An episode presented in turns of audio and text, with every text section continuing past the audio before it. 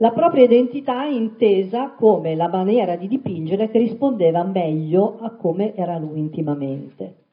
E questo tipo di pittura contempla solo in minima parte la pittura religiosa, perché uno si potrebbe chiedere, io me lo sono chiesto, come mai non dipingeva santi e madonne? Così religioso com'era? Allora, da una parte aveva una sorta di timore reverenziale, dall'altra parte diceva che la sua spiritualità eh, viveva all'interno della natura e del rapporto con la natura. Quindi lui non aveva bisogno di rappresentare le figure sacre. D'altronde la, l'evitare la rappresentazione delle figure sacre noi facciamo, sappiamo che fa parte di periodi della storia delle religioni e anche di alcune religioni, quindi non era solo Van Gogh. Dubbi e critiche Ma alla fine Van Gogh sapeva disegnare? Questa è una domanda che le persone si fanno. Cioè chi conosce i girasoli o chi conosce la notte stellata dice sì sì, tanto bello, però sapeva disegnare Van Gogh con l'aria cattivella. Le sue opere erano frutto di ingenuità o disegnava così per scelta? Come si spiegano le discontinuità nell'opera di Van Gogh? Perché i quadri sono molto diversi gli uni dagli altri, quindi via via poi vi rispondo. Eh. e poi le sue doti intellettuali, visto che la scuola non l'aveva terminata, si dice perché non aveva i soldi, le malelingue dicono perché non era capace, l'accademia non l'aveva finita perché era stato mandato via, non aveva superato gli esami, non era buono neanche per fare il pastore, non è che fosse un po' stupido? No. allora, Van Gogh dovrebbe essere conosciuto anche attraverso le lettere di Teo, le lettere a Teo e le lettere che lui ha scritto alla sorella e ai suoi amici. Le lettere a Teo non sono solamente una richiesta di denaro, sono la descrizione molto precisa dei suoi quadri e la spiegazione, il racconto, la, mm, la palesazione della sua caratura morale e del suo pensiero filosofico. Cioè Van Gogh era una grandissima mente. Oltre che scrivere benissimo, era di una profondità eccezionale e aveva proprio una capacità anche di organizzazione del pensiero che sono al di sopra di quello che noi ci possiamo immaginare, ma molto al di sopra. Per quanto riguarda la parte di conoscenza della tecnica, siccome sa di non avere la tecnica, passa una buona parte della sua vita, quindi a partire dal 1880, a studiare la tecnica, a studiare la prospettiva. Si utilizza le griglie prospettiche come le utilizzava Dürer nel, nel 1400, è copia dal vero, quindi da questo già ci rendiamo conto di come lui avesse il senso della composizione della prospettiva, cioè eh, capite bene che sapeva disegnare, non solo, aveva acquisito tantissime tecniche in maniera anche molto approfondita. Gli strumenti del disegno li conosceva tutti, quindi dalla matita, il carboncino, il gessetto, la matita da carpentiere, l'inchiostro, e aveva alcuni trucchi pure per sfumare, quindi usava il bagnato, usava il latte, usava il graffio, il colore della carta che gli permetteva anche di declinare le nuance della, del disegno, sapeva ritoccare con l'acquerello. Quindi in questi anni tutto il suo eh, ingegno è dedicato alla copia e all'acquisizione di una tecnica. Capisce questo, è sempre molto consapevole di se stesso e poi vedremo che è anche consapevole della sua malattia. Vedete che in questo disegno, per esempio, la, il passaggio dalle linee ai punti e la densità delle linee dei punti servono per eh, spiegare il chiaroscuro, cioè servono perché poi questi quadri verranno riportati in pittura e lui utilizzerà queste linee e punti per poi riportare il colore sulla tela. Nella copia dal vero, cioè eh, sta nella media, voglio dire, è una normale copia dal vero. Quindi questi sono i primi quadri dell'85 quando lui ha terminato l'accademia, quando lui sta frequentando l'accademia. Allora, per ripassare un attimo la cosa che avevo detto prima, colori, quando parliamo di colori analoghi, parliamo di colori che sono vicini nella ruota dei colori, come le vedete lì. Mm? Quindi se io parto dall'azzurro e arrivo fino al verde, sto parlando di colori analoghi, cioè colori che hanno in comune qualcosa, perché il verde, per esempio, è la somma del giallo col blu. In questi quadri, che sono quadri di scuola, chiamiamoli così, in cui capiamo benissimo come ha preso ormai definitivamente la tecnica, lui continua ad utilizzare la parola, la pittura tonale. Ora, questo è un attimo di provocazione perché ci sta sempre nelle mie conferenze, ma voi vi siete mai chiesti se Pollock sa disegnare? perché Van Gogh sì e Pollock no? ok. E non vi risponderò. E perché Eroscolo, voi sapete se sa disegnare?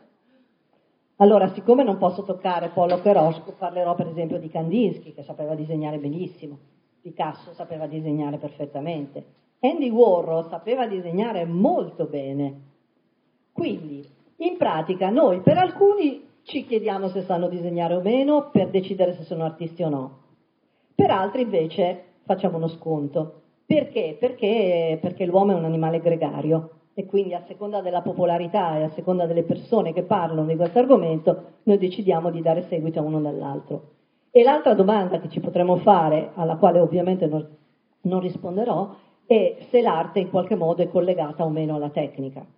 Cioè noi sappiamo che grandissimi artisti in pittura e per esempio in musica trovano la loro cifra stilistica dove può essere completamente padroni della tecnica e a quel punto possono superarla e fare quello che vogliono. Quanto sia necessario avere una tecnica molto approfondita per essere considerato agli artisti, questa è la domanda che vi lascio per stanotte. Allora, il post-impressionismo abbiamo detto che è qualcosa a cui a un certo punto Van Gogh aderisce, questi sono i suoi primi quadri in cui sperimenta il puntilismo. Ma questi colori arbitrari che vanno verso la eh, svolta espressionista e che poi rappresentano la ricerca di uno stile, come si collocano nella sua mente? Lui dice c'è un, un certo qual senso del colore che sta emergendo in me e che non avevo mai avuto prima, qualcosa di grande e potente. Adesso vi faccio fare un altro diciamo, un altro piccolo esperimento perché questa cosa vi aiuti a capire poi come fosse difficile per Van Gogh creare quelle scelte apparentemente arbitrarie di colore che noi vediamo nei suoi quadri. È una cosa tutt'altro che semplice. È un esperimento che io faccio fare anche ai miei allievi di fotografia, per cui potrete condividere con loro il pathos. Allora, se guardate questi colori, potete eh, a mente o su un pezzo di carta, come volete voi, annotare quelli che vi sembrano più luminosi. Nella vostra mente decidete quali sono i primi tre o quattro più luminosi, teneteli a mente.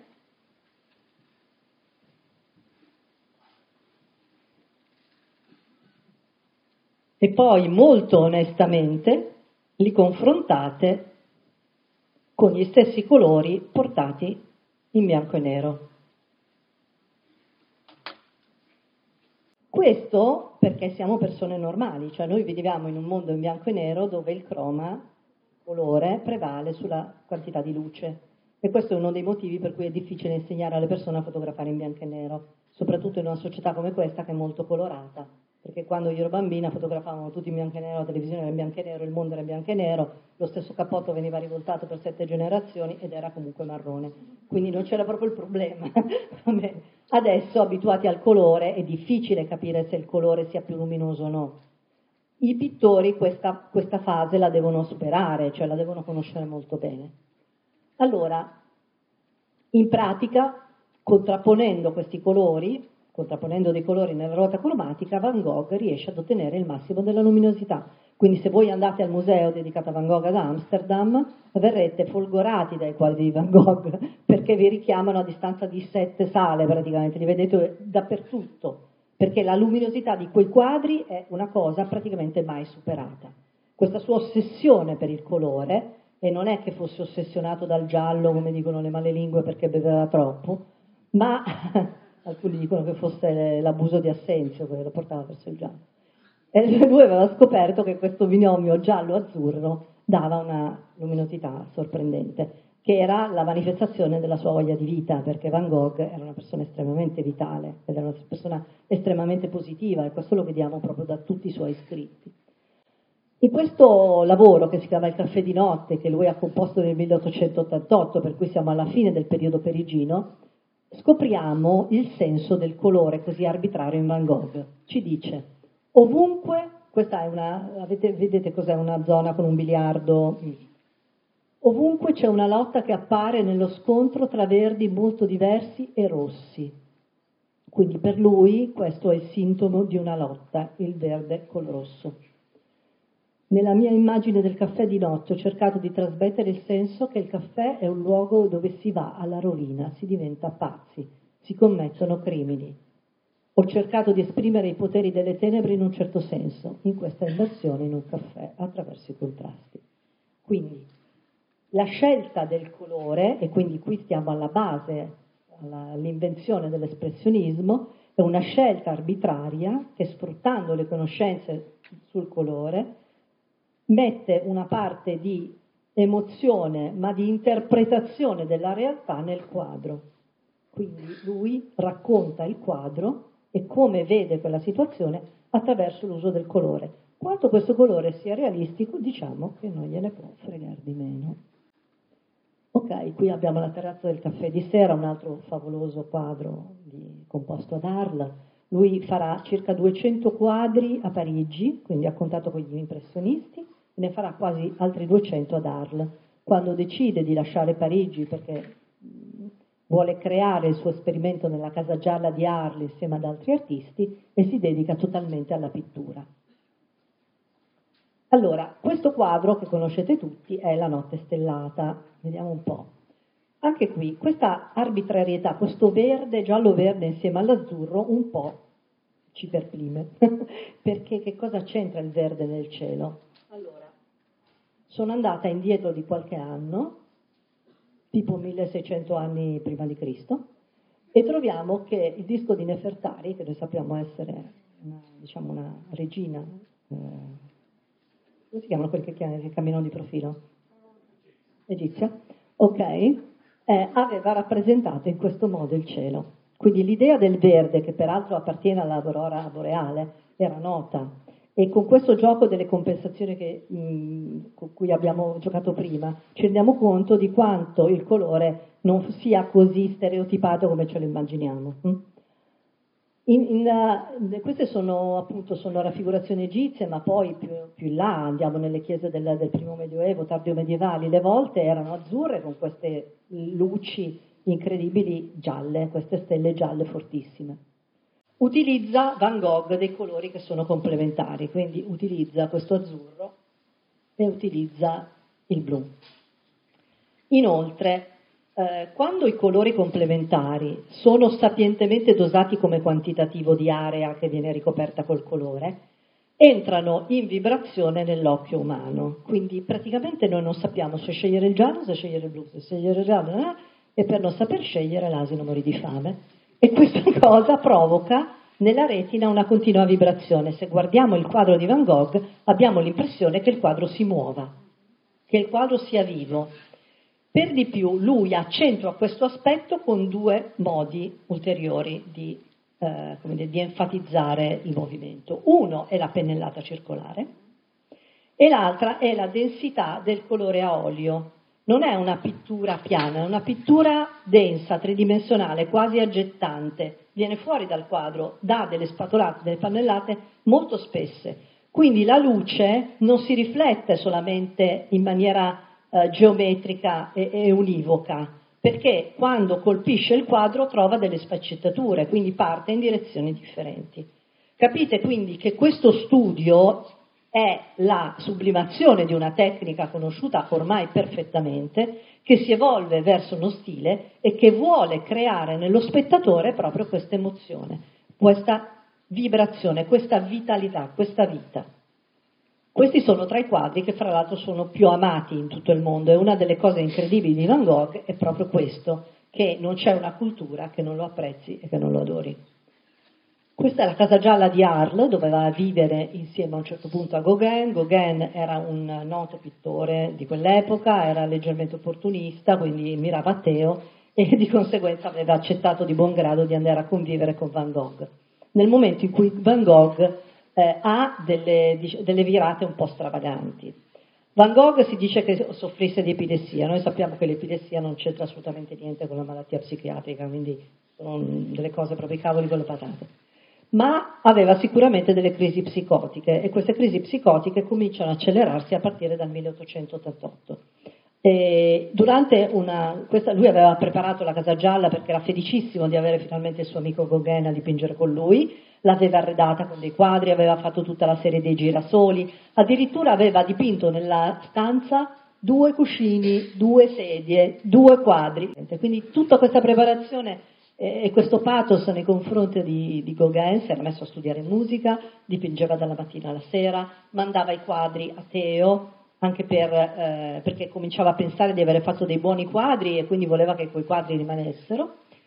Ma eh, succede che eh, nel 1888, a causa di una lite, di una lite sulla pittura, quindi sull'arte, per non ferire Gauguin in un impeto di rabbia, si taglia l'orecchio, quindi gira il rasoio su di sé e si taglia l'orecchio.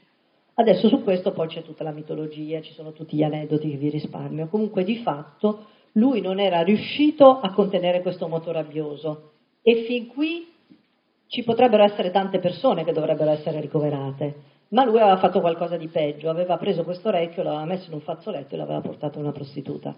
Quindi questo gesto premeditato significa che già il controllo sulla sua mente a tratti, in certi momenti, lo perdeva quasi totalmente. Allora, questo però è il periodo più fecondo in cui lui fa i quadri che poi eh, noi troveremo praticamente ormai dappertutto. Non solo, comincia a partecipare a delle esposizioni, quindi manda questi quadri a delle esposizioni. Ricordiamo che l'esposizione di Bruxelles, nella quale partecipa con altri impressionisti, tra cui Toulouse-Lautrec, Pissarro, eh, Monet lo giudica uno dei migliori impressionisti dell'epoca, cioè quindi i suoi cominciano a stimarlo. Il problema della vendita dei quadri di Van Gogh è legato al fatto che gli impressionisti cominciano a prendere piede quando Van Gogh è molto ammalato ed è quasi prossimo a morire. Quindi non è che semplicemente eh, il mondo è cattivo e hanno capito Van Gogh dopo la morte. Dopo la morte hanno capito tutti gli impressionisti, perché dopo hanno cominciato via via a vendere i quadri impressionisti. Però l'impressionismo è durato un periodo molto breve, perché già nel, nel 1890 eravamo nel post-impressionismo ed eravamo uh, poco distanti dall'espressionismo. Allora, eh, questi quadri sono stati fatti poi in serie e sono stati, adesso sono in tantissimi dei musei, abbiamo la National Gallery, il Museo di Tokyo, prima a Londra, Monaco, cioè ne ha fatti veramente un'enorme eh, serie insieme agli Iris. E un'altra serie molto bella è quella dei fiori eh, sugli alberi. Gli alberi in fiore sono un eco della sua passione per la pittura giapponese e peraltro eh, vediamo nel passaggio tra un quadro e l'altro la sua svolta espressionista. Come vedete nell'ultimo quadro, che è del 1890, mentre quelli sono di un anno precedente, ha già fatto come una dec- ha praticamente preso una svolta, ha deciso di allungare il tratto, la tortuosità della linea, rimane con un figurativo abbastanza fedele alla realtà, ma la sua cifra stilistica comincia ad emergere in una maniera chiara.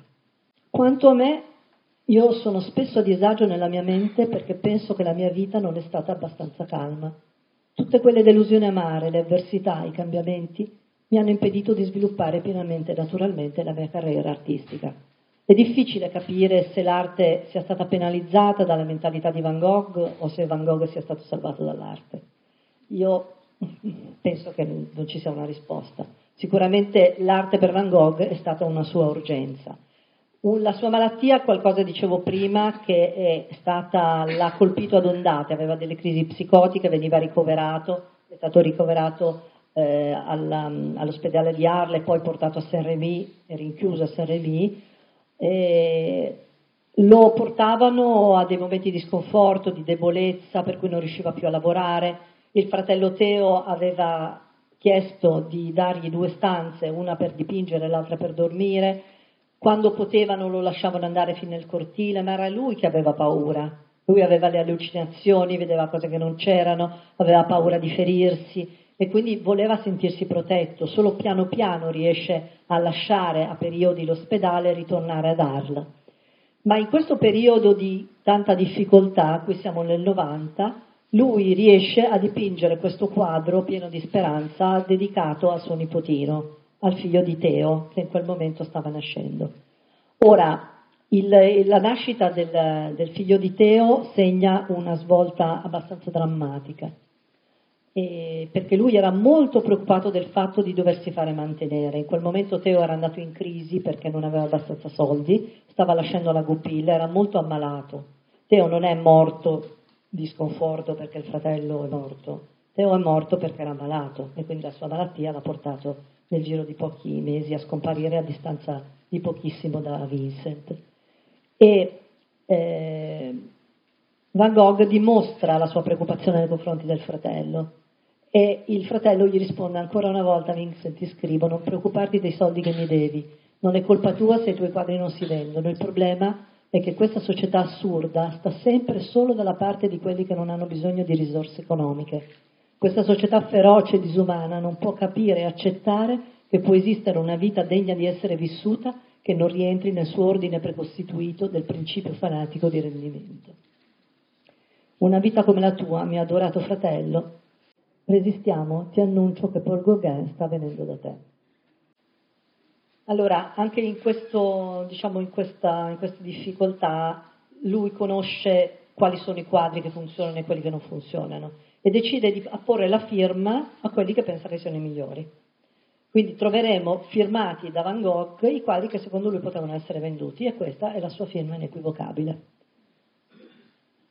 Quindi fa delle firme, fa delle copie spedite, documenta tutti i suoi lavori, scrive a Teo raccontando esattamente il quadro ancora prima di averlo creato, fa delle descrizioni precisissime a livello di, del piano, dell'organizzazione sul piano, dei soggetti, dei colori, quindi aveva tutto il quadro in testa.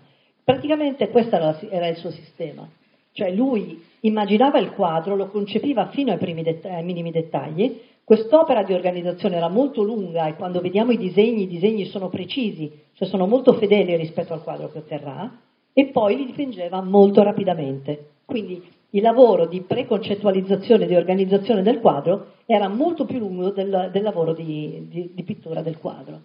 Allora, eh, molto molto velocemente vi voglio fare vedere la calligrafia di Van Gogh per capire qualcosina sulla sua personalità. Van Gogh aveva un tratto molto regolare. Allora, pensiamo alla persona che ci è stata descritta, cioè uno psicotico che si controllava poco. Tuttavia, il tratto era regolare, teneva il rigo. E noi sappiamo quando scriviamo che per noi pure è difficile tenere il rigo, andiamo in su e in giù a seconda dell'umore. La pressione era regolare agli inizi e poi discontinua. Scrivevano con le cannucce, eh? scrivevano, non scrivevano chiaramente con la birra. Le sue parole erano staccate, le lettere erano staccate e lui tendeva sempre nelle lettere a giustificarsi, precisare e definire. Allora, la tenuta del rigo dimostra, per i periti calligrafi, una forza interiore, la capacità di raggiungere correttamente i propri obiettivi. Le parole larghe sono la spinta al ragionamento e al giudizio. Eh, è coloro di quelli che tendono a coltivare le loro facoltà mentali. Infatti prima vi ho detto, se avete opportunità leggete gli scritti di Van Gogh perché sono veramente eh, incredibili. Larga tra le parole, cioè le, le, parole larghe tra di loro e le lettere larghe tra di loro indicano che il soggetto tende a far valere le sue doti intellettuali, può avere una certa vanità intellettuale e di conseguenza, taglio perché siamo un po' infiniti in, in chiusura, di conseguenza non prende misure dall'autocritica avendo una critica eccessiva. Infatti la critica che Van Gogh aveva verso di sé era al limite dell'autolesionismo. Quindi era una persona che si distruggeva, che doveva sempre stare sotto gli altri, che era sempre inferiore agli altri. Allora, le indicazioni eh, psicologiche generali però eh, vengono fuori nelle ultime lettere dove vediamo chiaramente come la pressione sul rigo cambia. Le parole non sono più scritte sempre con la stessa pressione come prima, ma variano continuamente. E questo è un indizio molto forte perché indica la condotta nevrotica, il difficile adattamento alle situazioni, le cadute del tono psicofisico, la facilità di essere colti da ansia e preoccupazioni, eccetera, eccetera. E con questo non voglio avere gettato nel panico metà della platea.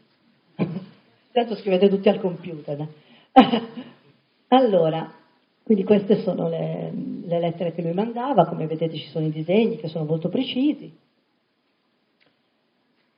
Dunque, Van Gogh farà una serie di ritratti infinita, che saranno poi quei ritratti che verranno venduti tantissimo, molto alti. Questi ritratti eh, hanno una chiave di lettura, perché i ritratti non sono realistici, abbiamo detto, i ritratti sono, mh, mm, non sono neanche astratti, sono i ritratti di Van Gogh. Dice, mi piacerebbe dipingere ritratti che un secolo più tardi alle persone che li guarderanno sembrassero apparizioni. Quindi non cerco di raggiungere questo obiettivo con immagini che sembrino fotografiche, ma attraverso l'espressione delle emozioni, utilizzando la nostra attuale conoscenza e il gusto per il colore come mezzo di espressione. Quindi adesso siamo andati a rispondere alle domande di prima, cioè il tratto era ingenuo, no, era una scelta, sapeva benissimo che, che, che voleva fare così. E questi ritratti ve li faccio vedere rapidamente, li conoscete tutti perché sono celeberrimi. Molti degli autoritratti nascono per la mancanza di un modello e molti dei ritratti che hanno dei colori eh, sempre uguali a se stessi nascono perché aveva determinati colori. Ci raccontano molto bene la, la, la, il suo decadimento psicofisico perché vediamo come muta il suo aspetto nel tempo. E questa svolta eh, stilistica noi cominciamo ad averla precisa a partire dal 1889 più o meno. Quindi, dopo tutti questi anni di studi, dopo tutti questi anni eh, di, di, ricerca, di meditazione sul colore, di copia dal vero, di ricerca di quello che poteva essere il quadro che avrebbe venduto, Van Gogh decide di fare quello che gli andava finalmente e comincia a dipingere chiaramente e semplicemente alla sua maniera. Ci dimostra che comunque ha il senso della prospettiva, che ha il senso del chiaroscuro, che sa di che colore è la realtà. Quindi non è una deriva emozionale, psicofisica di decadenza e di delirio, ma è una scelta.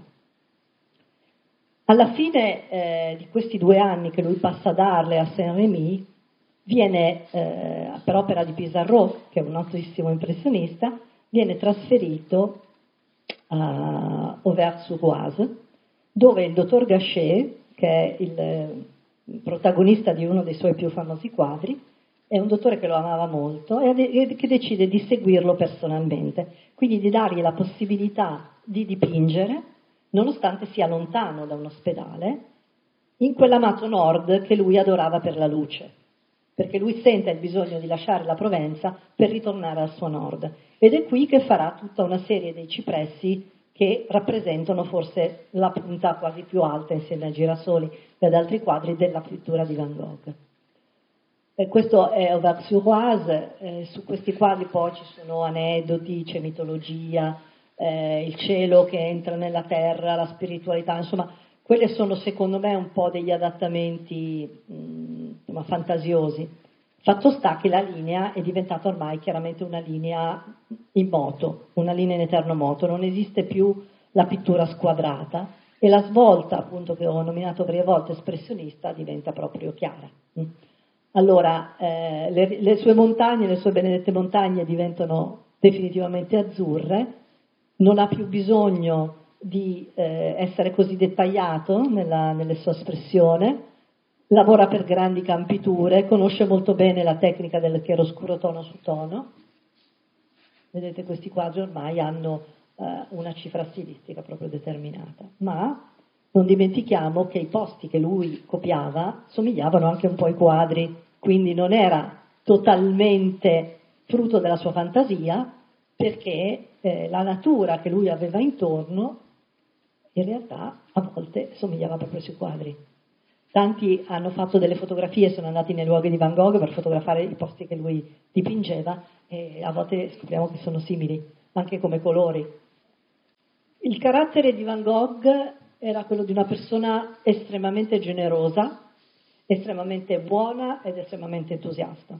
Quindi nonostante i suoi momenti di violenza rimane comunque una persona fortemente positiva fino alla fine quando negli ultimi quadri cominciamo a vedere questo blu della notte che si ritrova anche nel giorno e il suo cielo, come era prima, non è più un cielo abitato.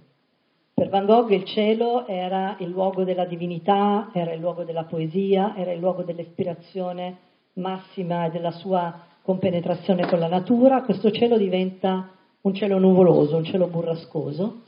Questo è uno dei suoi ultimi quadri, dove vediamo questo cielo che è, eh, è coperto da uno stormo di corvi.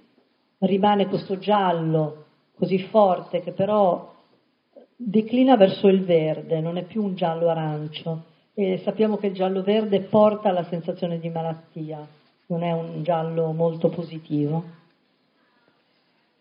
e dalla sua finestra di Saint-Rémy aveva già iniziato a dipingere questi alti tronchi, cioè a togliere dai suoi quadri quegli orizzonti infiniti che conosciamo di Van Gogh, i campi di grano, il cielo azzurro, ma era come se lui vedesse dentro di sé delle barriere che gli impedivano di sperare.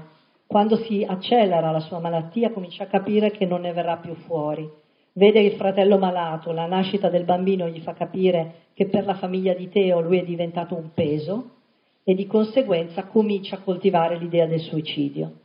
E questi ultimi quadri, vi faccio vedere l'ultimo quadro, dimostrano come proprio lui ormai fosse chiuso dentro questo groviglio e non vedesse più alcuna speranza.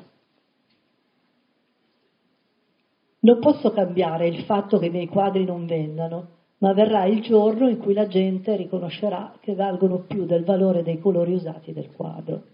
Abbiamo dedicato tantissimi musei a Van Gogh in giro per l'Europa, io vi consiglio di andare perché ci sono veramente delle cose spettacolari. Adesso abbiamo una mostra aperta a Roma, eh, vi consiglierei di visitarla. E vediamo anche il nostro Van Gogh quanto è quotato. 47 milioni e mezzo di, dollari, 39,7 milioni di dollari, 57 milioni di dollari, 71 milioni di dollari, 58 milioni di dollari, 53 e 9. Questo è il dottor Gachet, 82 milioni. L'unico quadro che ha venduto in vita è questo, 500 sterline. Un quadro. Voglio concludere con questa frase perché lui aveva a cuore le nuove generazioni e, e amava le persone. Diceva che la più alta forma d'arte era amare la gente. Questo è il quadro che ha dedicato, nonostante ormai il buio della sua malattia, al nipotino e questo è un po' il suo testamento. Quindi non voglio vivere per me, ma per la generazione che verrà.